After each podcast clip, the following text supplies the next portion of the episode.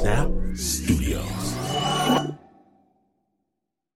Snap Judgment is brought to you by Progressive, where customers who save by switching their home and car save nearly $800 on average. Quote at progressive.com.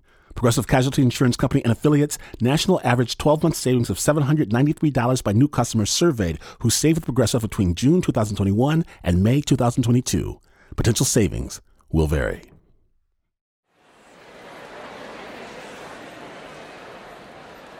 Performers know that there is no crazier place than backstage, opening night. And a few years ago, before our first ever Snap stage show, it's all chaotic, screaming, hollering, running around. But I'm cool as a cucumber, ice cold, ready. Because I have something that no one else has. What is this thing, you may ask? Well, first understand that before this, my apartment burnt to the ground, fired from my job, totaled my car, girlfriend asked me to walk away and never turn around, and feeling pitiful. I complained to my buddy Ravi, and Ravi says, You deserve this. Your spirit fire runs crazy, wreaks havoc. I sit here only from the goodness of my heart. I get angry with this spirit fire, woo woo, crazy talk. Dude, what should I do? I ask him seriously because Ravi knows stuff. He doesn't know nearly as much as he thinks he does, but he does know stuff. Bind your spirit. Command it to work for you and not against you. Spirit. Your jinn, spirit, projection, it's all just you. Jinn like genie jinn? Yes. But first you need an object. Choose well. This takes me a couple days. I finally find what I'm looking for at a pop up flea market. In the bottom of a box of junk, the very bottom, is an oil lamp figurine, golden. A magic lamp fits right into my hand. Ravi chuckles, fine. Now hold it. Be serious, intentional. Imagine pushing your jinn into the lamp. This is your power, your chaos, your force, your creativity, your magic. Push it there. Tell it to make itself at home, make itself comfortable. But it may only emerge when you want it to. In fact, it can only come out when you rub the lamp. We both laugh, but I'll be damned. This story I've been working out forever could never finish. I sit down, I rub the lamp a few hours later, I'm typing the words, the end. A friend asked if I can make her a piece of music, and I don't know how to do that, but I sit down, I rub the lamp, do the best I can, send it off. She loves it, says it's going into a show. Big interview, I rub the lamp, walk in confident, get the job. I want a million dollars. I rub the lamp. It doesn't really work like that. Anyway, so I'm backstage before the first ever snap show, cool as a cucumber because I've got the magic lamp. Five minutes before showtime, I go to rub it to unleash the genie, but there's nothing in my pocket. And I go from chill to flipping out in five seconds. Ah, places! Four minutes till showtime. Backstage, dark. I'm checking jacket pockets, my pants, and I'm crawling around on the floor. Where is it? Where is it? Two minutes. White hot panic. One minute. I feel a metal piece on the wooden floor. Snatch it up, rub it for all it's worth, and run toward the bright lights. The show is magic. Afterward, I am so happy I reach in my pocket for the lamp and pull out someone else's car keys. Not my lamp at all. At least, that's what my genie wants me to think. Today, from WNYC, Snap Judgment proudly presents The Performers. The Performers. Amazing stories from the people who bare their souls. My name is Glynn Washington. Lights, camera, action. Because you're listening to Snap Judgment.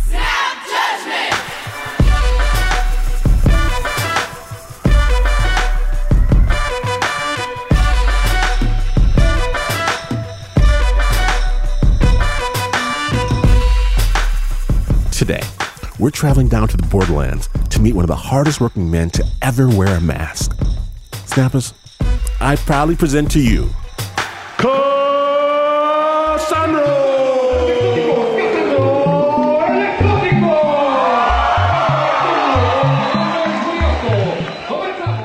Lucha Libre is very um, alive.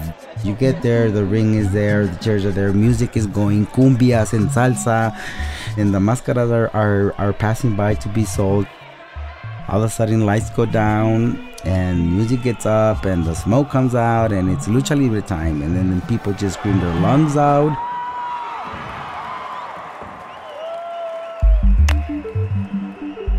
for lucha libre eh, mexicana for the most part there's no no no predetermined like you're gonna lose or you're gonna or you're gonna win uh, everything is decided in the ring i'm gonna win because of my talent or i'm gonna lose because i don't have the talent. Just like in the us where we've got the rock and hulk hogan luchadores have stage personas. Láser el hijo del santo la pantera rosa the pink panther. Cassandro was the best wrestler in his gym, but he still didn't know who he was in the ring. When I became a wrestler, I started like everybody else with the mascara, with a mask and uh, and my trunk and my little wrestling boots, and that was it. That was all your gear. And but I knew that I didn't feel comfortable. I didn't like it. I was like, yeah, it feels good, but this is not me. And then when Pimpinela came aboard, she's like, Yeah, I've been there. So we related a lot. I just met Pimpinela into that Juarez at the gym. Pimpinela was very, very skinny, and he, he he's super tall. And um, uh, you can tell he was from a low budget family. He was struggling and I was like, "Oh, this is a new one, new one on the block." And then it, and then Pimpinela would say like, "Oh, who do you, who do you think you are?" We never got along so good until we after we started wrestling each other and kicking each other's butts, and that's how we just became like big big sisters. You would have known just by seeing us or hearing us or that we were. Uh, we had a uh, different sexual identity. Uh, I was training in the gym, and one of the old timers, he was very famous from here, came and, and they were looking for an exotico in the biggest company that Ciudad Juarez had at that moment, 1988. And they, guess who they picked? They picked me. Exoticos is like a, um, it's like a flamboyant uh, wrestler Eh, Eh, not necessarily an exotico has to be gay because there has been a lot of exoticos that are not gay that are bisexual or that are that are even transsexuals. They were like the clowns of the circus and that's what i didn't want. I didn't want to become a clown of the circus. I didn't want to become one that the people laughed at me. I want to become one that people applaud and recognize my talent in the ring Cassandro wanted to be a champion.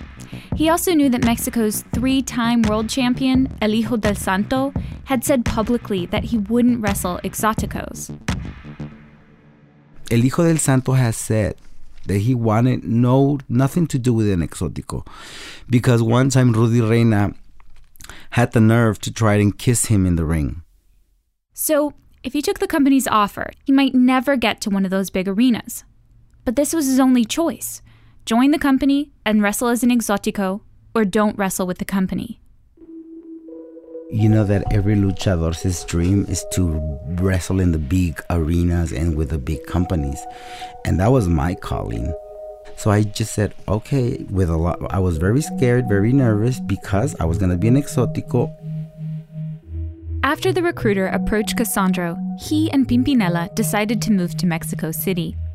Moving meant bigger matches and better opponents, but they weren't going to get anywhere without a look.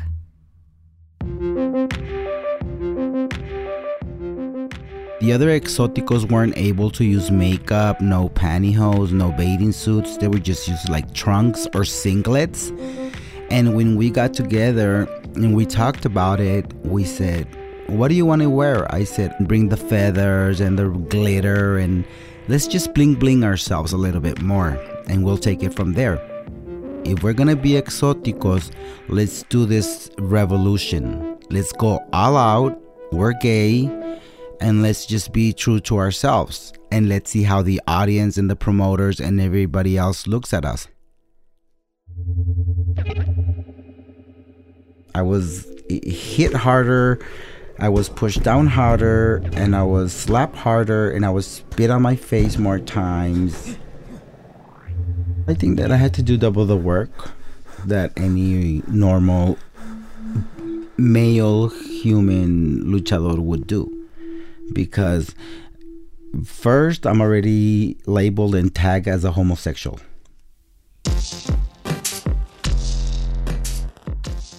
Normally, the good guys are the ones that do all the great stuff, the flying, the the the suicide topes and everything. We're not just jesters. We have this talent.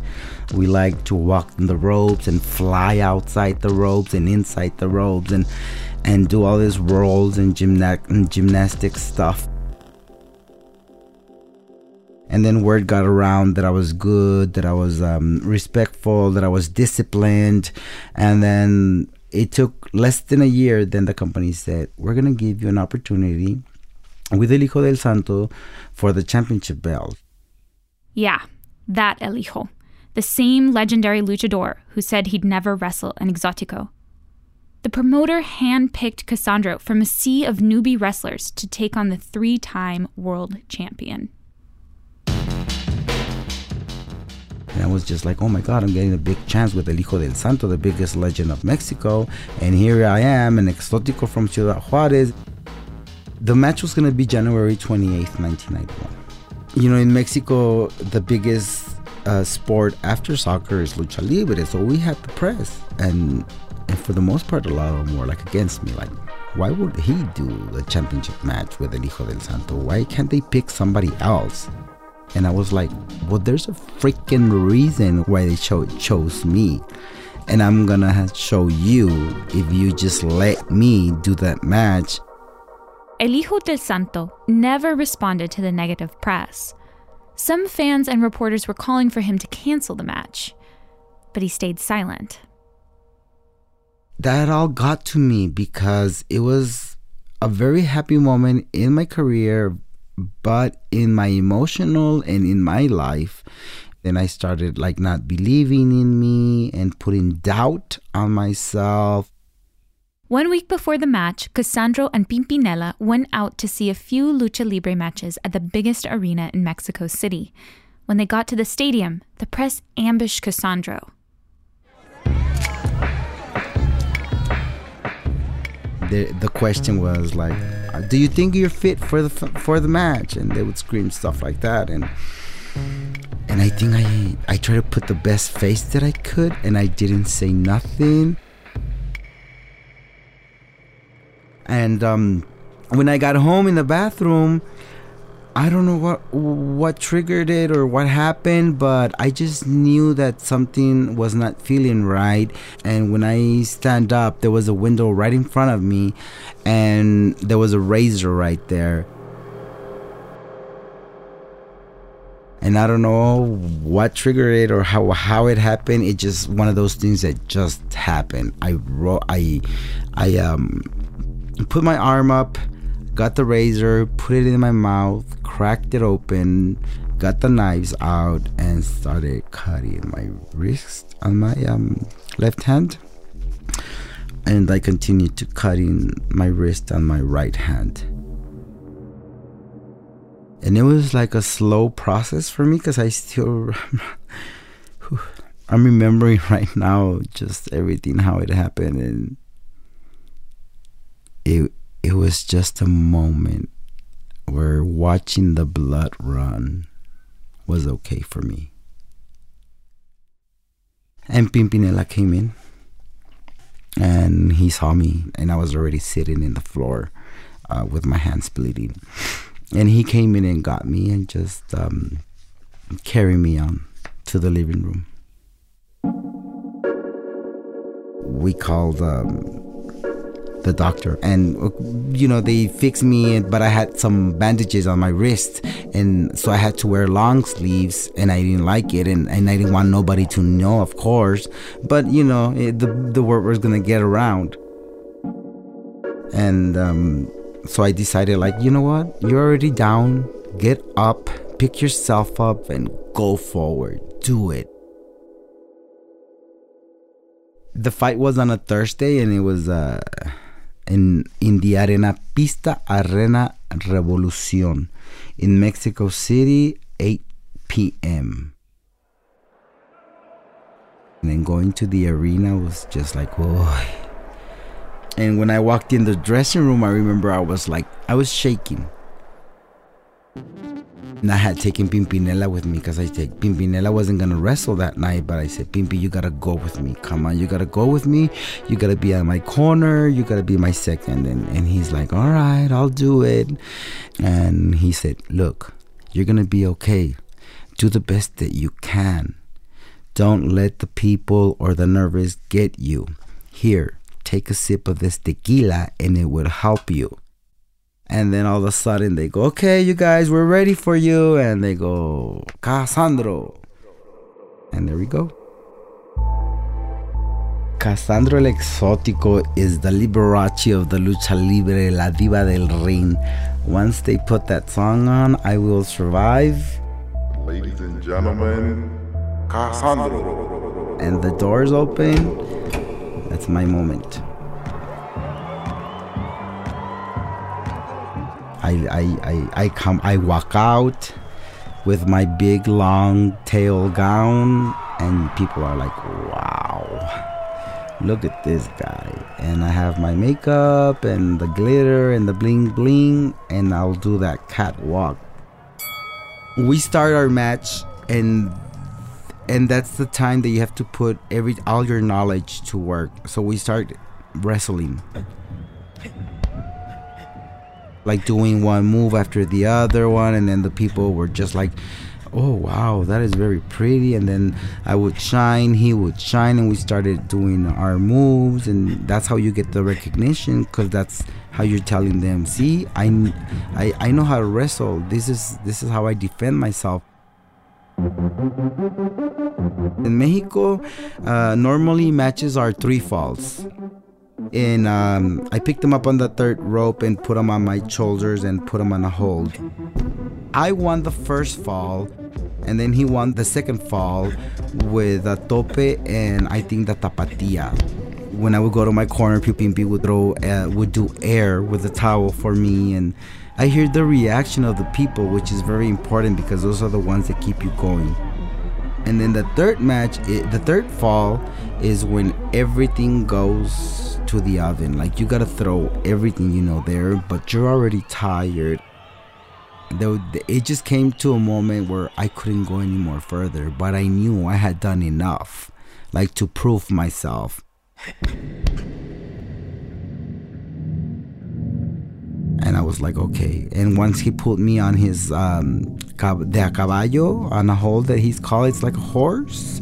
Uh, I was I was done. I was done. I could my back was done, and I just tap out.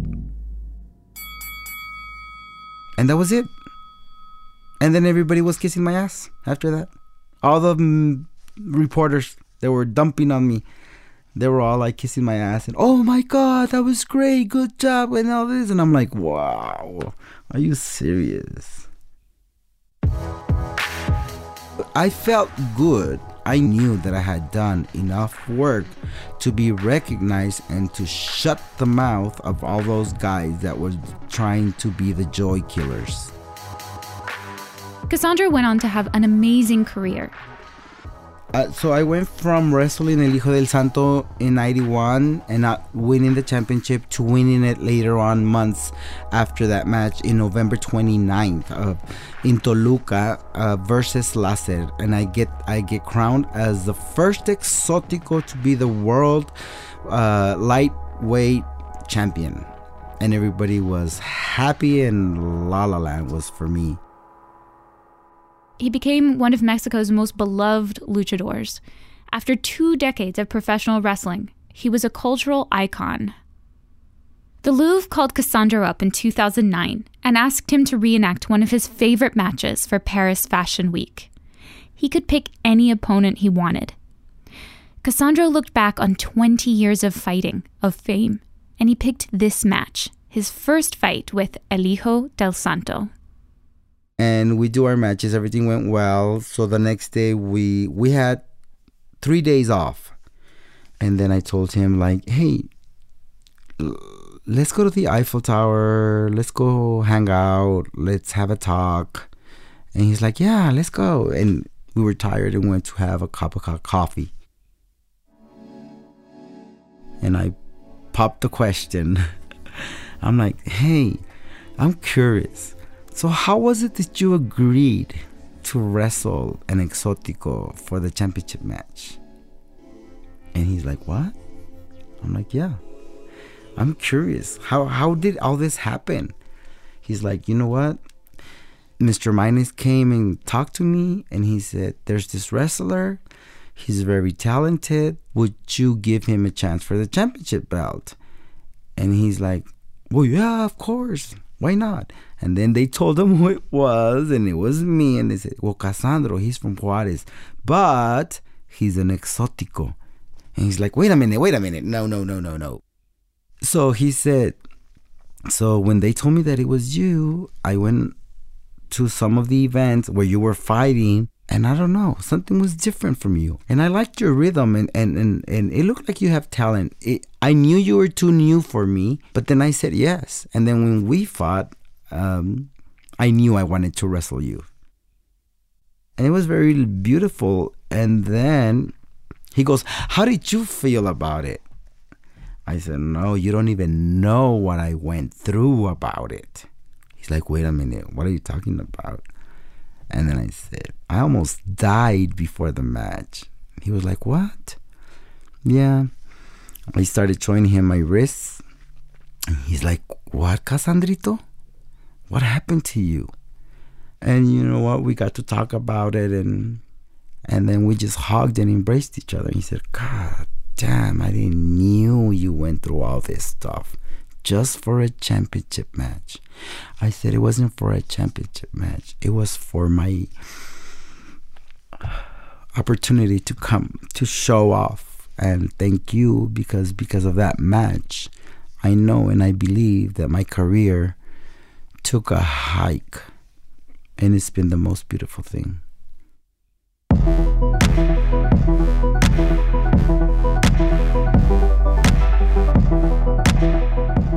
Thank you, cassandro for sharing your story with us on the Snap. Now, Cassandro's got a lot of exciting things in the works, Snappers. She's got a book coming out, a documentary. Get in on this goodness. For all things Cassandro, visit us at snapjudgment.org. The sound design for that piece was done by Leon Morimoto. It was produced by Eliza Smith. When Snap Judgment returns, we take it all off. All of it and Dave Chappelle's other half when the performance episode continues. Stay tuned.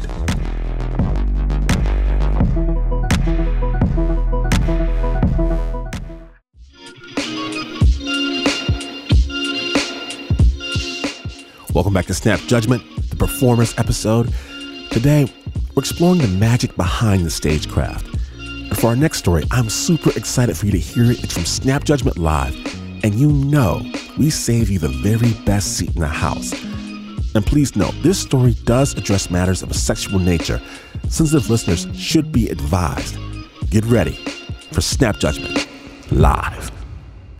She is the founder of the TMI storytelling event.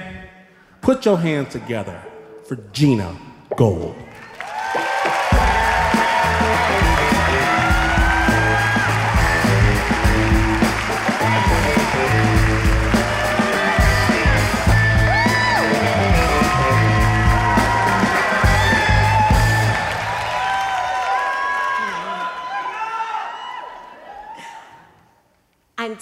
Years old. There's a pimp that lives in my building, and I hate him. And somebody needs to do something about it.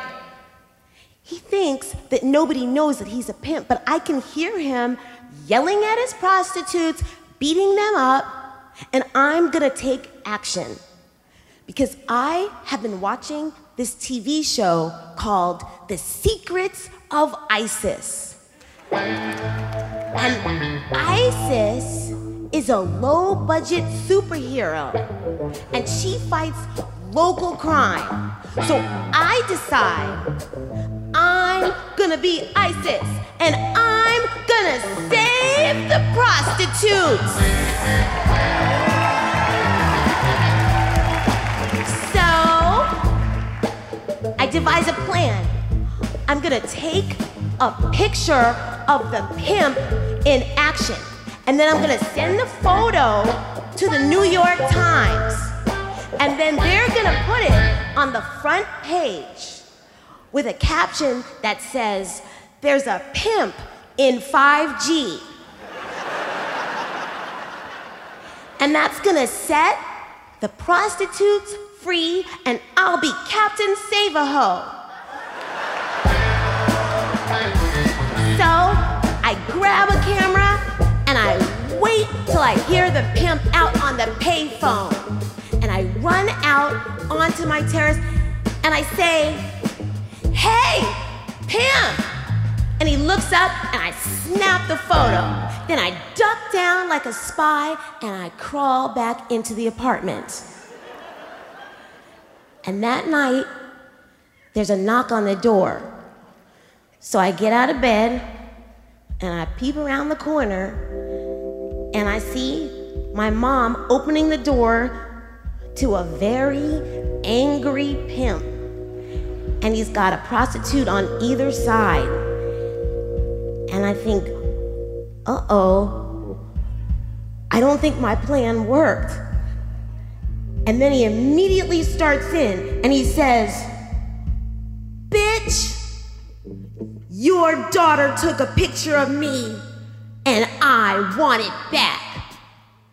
Bitch, your bitch ass daughter shouldn't be taking photos of me. I want it back right now, or my bitches are gonna hold you down and beat your ass. Bitch. And I was like, oh no, I'm not ISIS at all. And now my mother's gonna get her ass whooped by a pimp. And then my mother, she pops herself up from five foot three to six foot eight. And she stood there in a red afro wig and dashiki. And she said, I don't know what you're talking about, but take your hat, take your friends here, turn around, and get the hell away from my door. And don't you ever refer to my daughter as a bitch ever again. As a matter of fact, don't even look at her. And she got that like exorcist thing going in her voice. She said, don't even look at her. And the pimp wasn't expecting it, so he kind of jumped back and then he tried to save face by saying, Yeah, well, don't let me have to come up here again.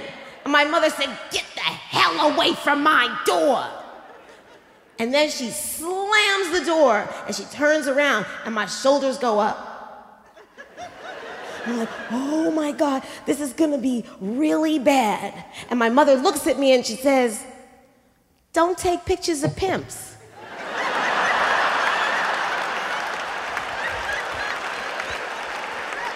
So, when I got older, that pimp was just one in a, an assortment of creeps. I, I was constantly being harassed by men all the time, and I never did anything about it.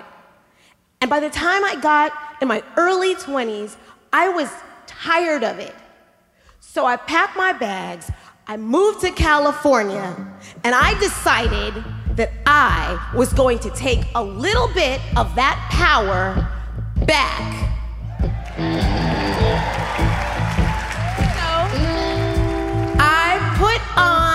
My go go boots, a long black wig, and some false eyelashes, and I took my place on the stage at the Lusty Lady in San Francisco.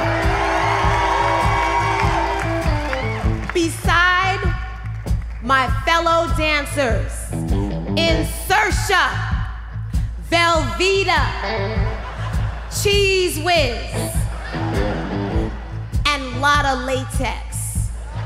And I, behind glass, finally felt the power and control that I always wanted.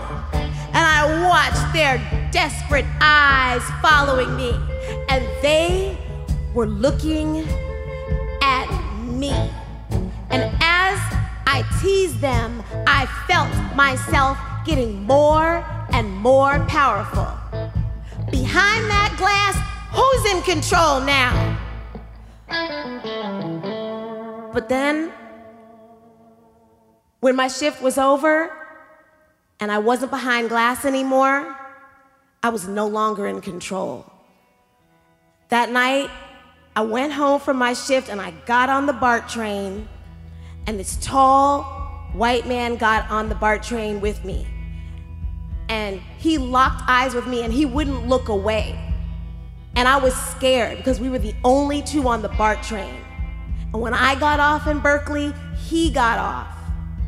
And I walked through the BART station and he was right behind me. And when I came out, it was really dark in the parking lot, so I tried to lose him in between the cars.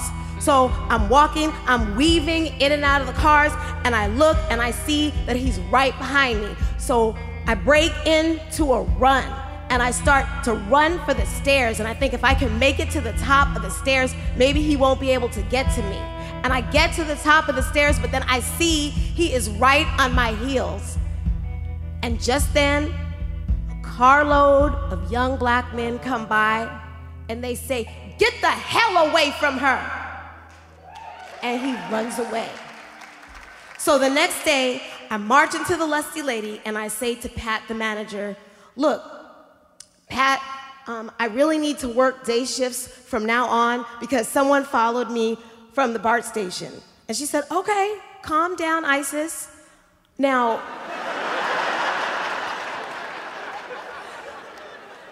what did you do when he followed you? And I said, I didn't do anything. I don't have any control over people following me. And Pat said, Of course you have control. As a matter of fact, I want you to practice. You're behind glass. Customers are not allowed to direct the show. So if a customer comes in and he says, Let me see your ass, I want you to say this very important line. So I lean in like Luke Skywalker, and she's Yoda because I'm thinking, oh, she's really gonna drop some science right now and give me some advice. And I wait for the line, and she says, This is not Burger King. You can't get it your way. That's the line. She said, Yes. I said, Okay, well, I guess I'll give that a try. So I went on stage and I'm waiting and I'm waiting for an opportunity for someone to come in so I can try out this line. And I was working a six hour shift and nobody came in. And finally, at the end of six hours, I was standing there like this. And this man comes in and he says, Turn around. And I said, This is not McDonald's. You think you can get a Happy Meal with that?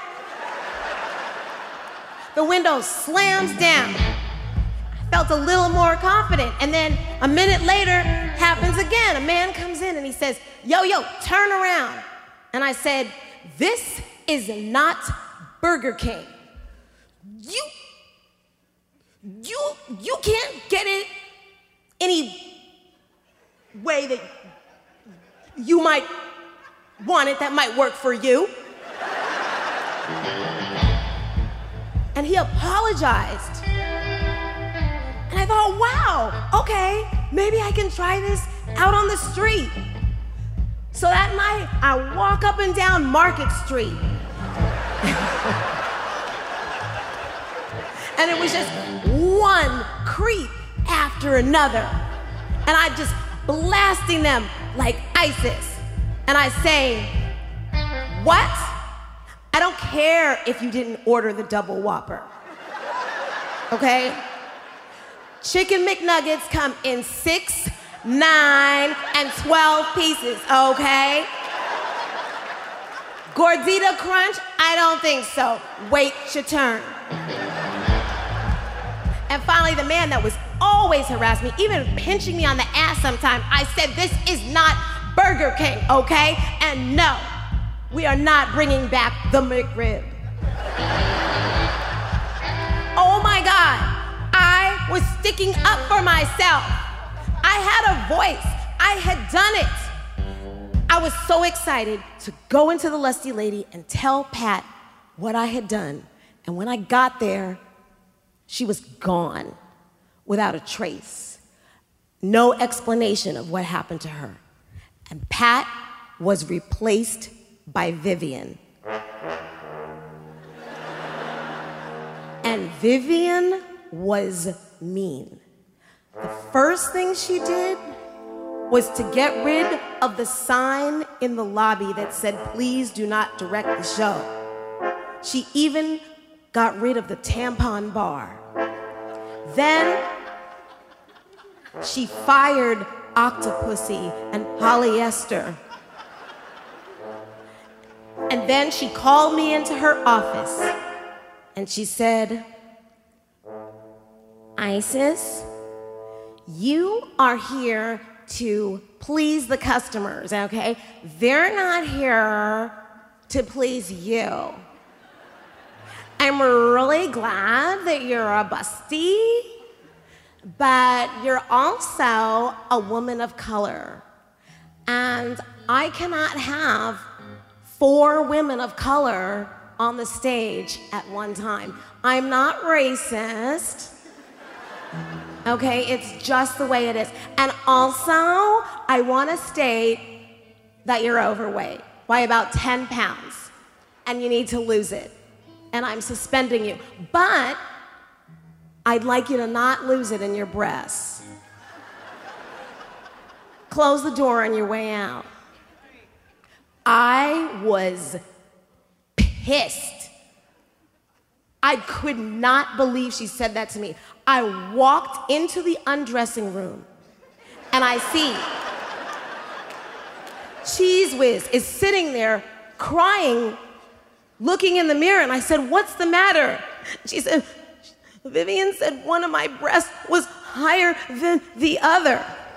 And I said, Oh, that is it. I am going to do something about this right now. I'm going to make Vivian disappear. She's going to be gone.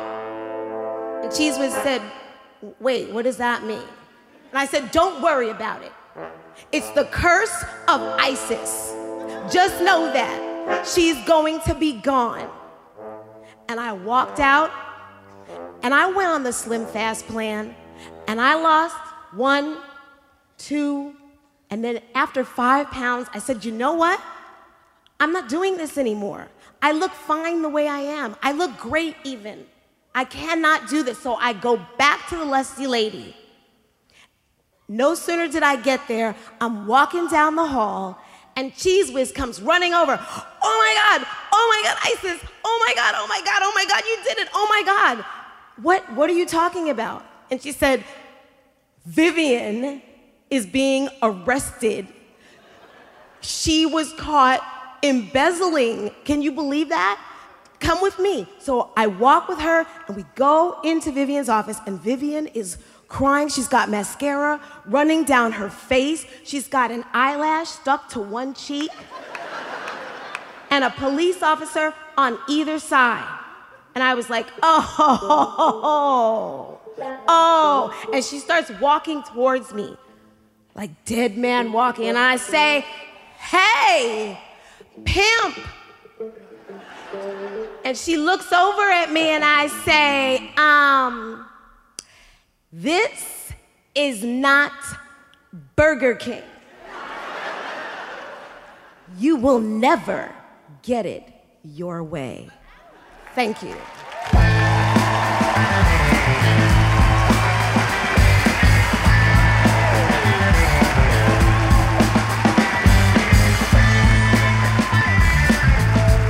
Gina Gold.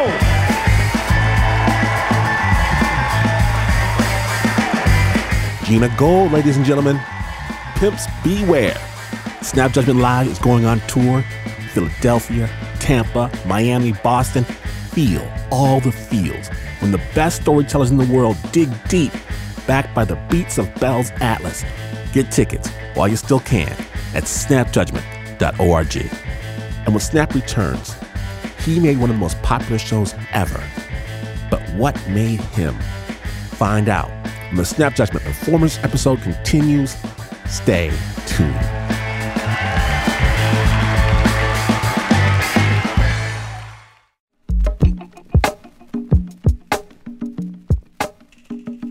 From WNYC, welcome back to Snap, the Performers episode. My name is Glynn Washington, and you've seen the magic on stage, on TV, on film, at the concerts. We all want to know where it comes from. What are they tapping into? And our next guest, Neal Brennan, he's a writer, director, comic. Neal is best known as the co creator of The Chappelle Show. But he strips away all of his veneer in his new one man show, Three Mics. We bring him into the studio to speak with Lina Misitzis. Snap Judgment. Yeah. Um, Manoli, we're good on levels, right? Okay, great. First of all, this is for Snap Judgment. Mm-hmm. Um, I'm going to tell you a little bit about what we're trying to pull off. Okay. We have tape of you doing the show at Largo, and then we. Do you want me to? You want me to tell the dad story though, right? Yeah. Okay. Uh, well, okay. So we're going to actually cut between you telling me the story and then a couple um, stand-up segments from That the actual great. tape. yeah. So, do you mind just setting up for me what, like, first of all, what the premise of the show is and how you arrived to it? Yes. Um, my name is Neal Brennan. I am a comedian. The premise of the show is that I put three microphones on stage, seven feet apart, and I basically alternate between the three microphones. How are you? You good? All right, so I don't know if you know the premise of the show. Uh, it's three mics. Um, this one is for like one-liners, just jokes I've written over the years. Couldn't find a place for them. Maybe I tweeted a couple of them. Um, but so yeah, they- for an example, when someone says I think of you as family, I assume they're going to scream at me for something that happened 15 years ago. it's kind of hard. I'm not a one-liner comedian, so I basically I spend the most time to the right and at the stand-up mic. Gold diggers. Do they exist? What do you think? They exist? Not as much as you think. You know how I know? I have a little bit of gold.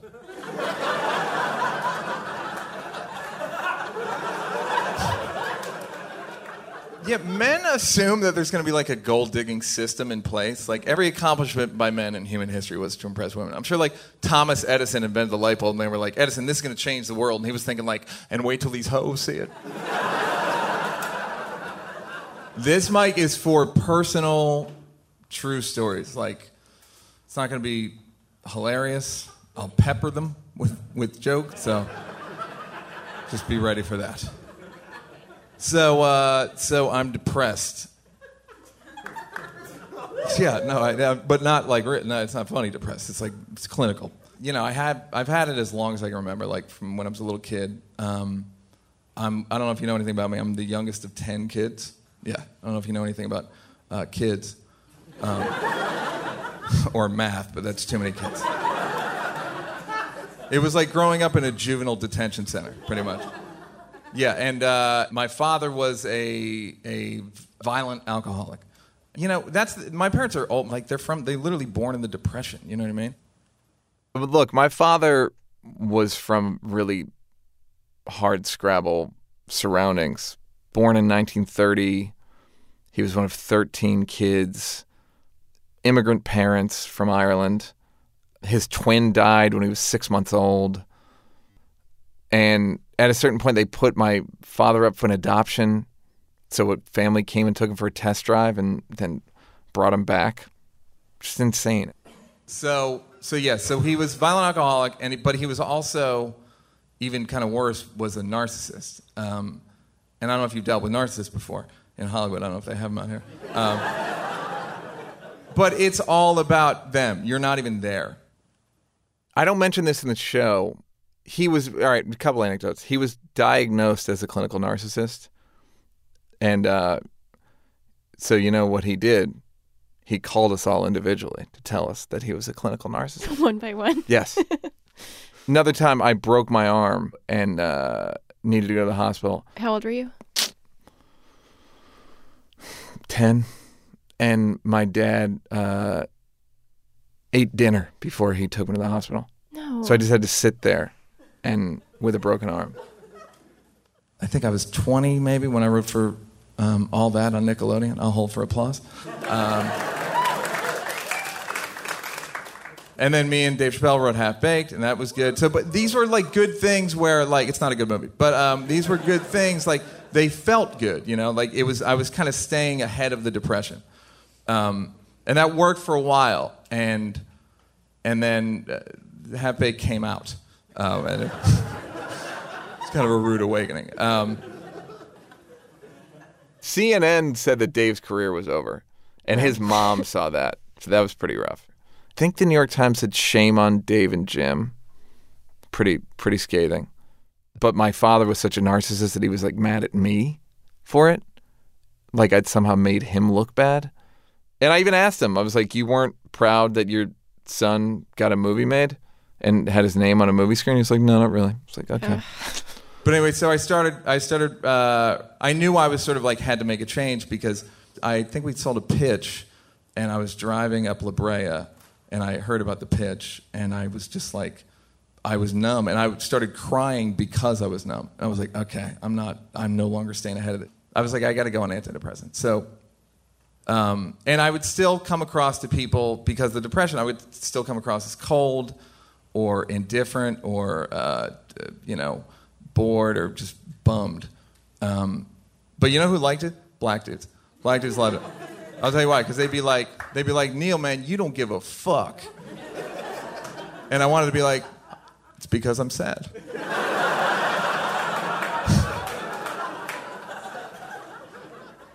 and then Chappelle Show took off, and he, my dad basically came back like Don King, like only in America.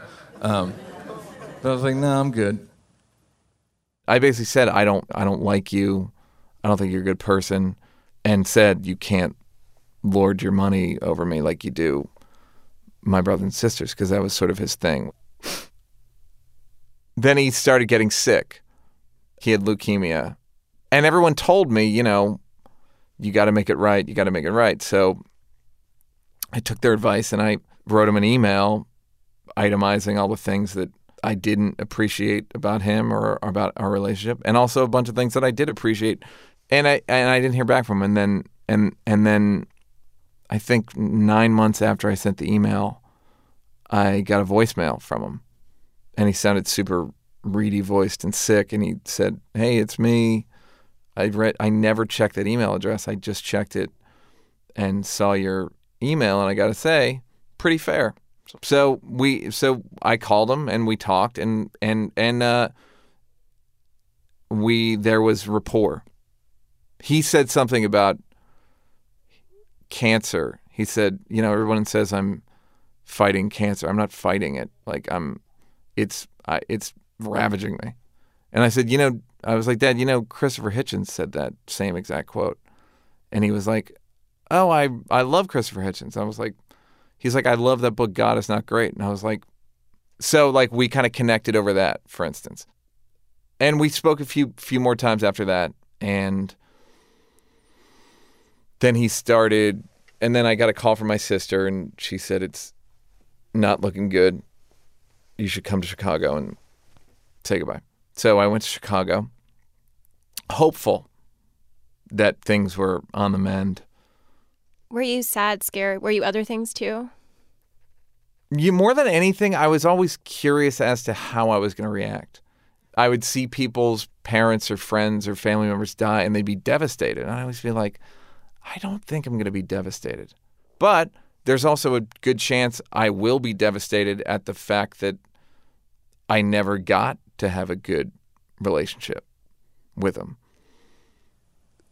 So I went to Chicago and hung out in his hospital room. And I got, and within five minutes, he was like trying to get me to talk shit about my brothers. I was like, God, man, like just be a decent person. Like, it's you're like home free. Just be decent for the next three days.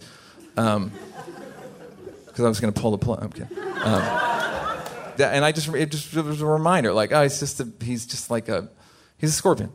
So a couple days later, I was I was getting ready to leave, and my sister called me, and she's like, "Hey, did you tell Dad you didn't want to be in his will?" And I was like, "Uh, probably not." You know what? I was like, "Let me guess, I'm not in it." And she's like, "Yeah, you're not in it." I was like, "Okay." She's like, "But we we're gonna get a lawyer down here. He wants to change it. You'll be good." So I go down to the hospital room and he's like, Neal, do you remember, you know, telling me to take my money and shove it up my ass? And I was like, I wouldn't say something that hacky, but yeah, I remember the, the sentiment for sure. And uh, so we sat there in a bit of a standoff, you know, because he wanted me to grovel. And I was like, I'm not going to grovel for money. Like, I'd rather you give me money than not, but I, I'm, I can't grovel for it. And, um, and we kind of left it open and he fell asleep. He basically just like put my hand on his forehead and say goodbye for what would be the last time. He died a few days later. And the following week, I got an email on my phone and it said, The Will of Daniel J. Brennan. And so I opened it and I'm scrolling through it. And it said, My son Joe gets one tenth, my daughter Sheila gets one tenth, on and on. And it got to me and it said, My son Neal can take care of himself. He gets nothing. It was a shot. It was painful. It was it was just a flick in the back of the ear like if you're so great, then you're not getting any of this. When when things had thawed between us, I was talking to him on the phone one day and I said, "You know, dad, I feel like you didn't love us." And he was like, Yeah, you're right. I didn't. Which is awful, but it was actually good because my whole life I felt like I don't think my dad loves me. And everyone would go, Oh, no, of course he does. He loves me. I'm like, No, I'm pretty sure he doesn't. Mm. Like, because, you know, love's elemental. You can sense it. It's heat or wind or getting tickled, you know so for my father to say I don't love you was both devastating and liberating because it meant I have clinical depression, but I wasn't crazy.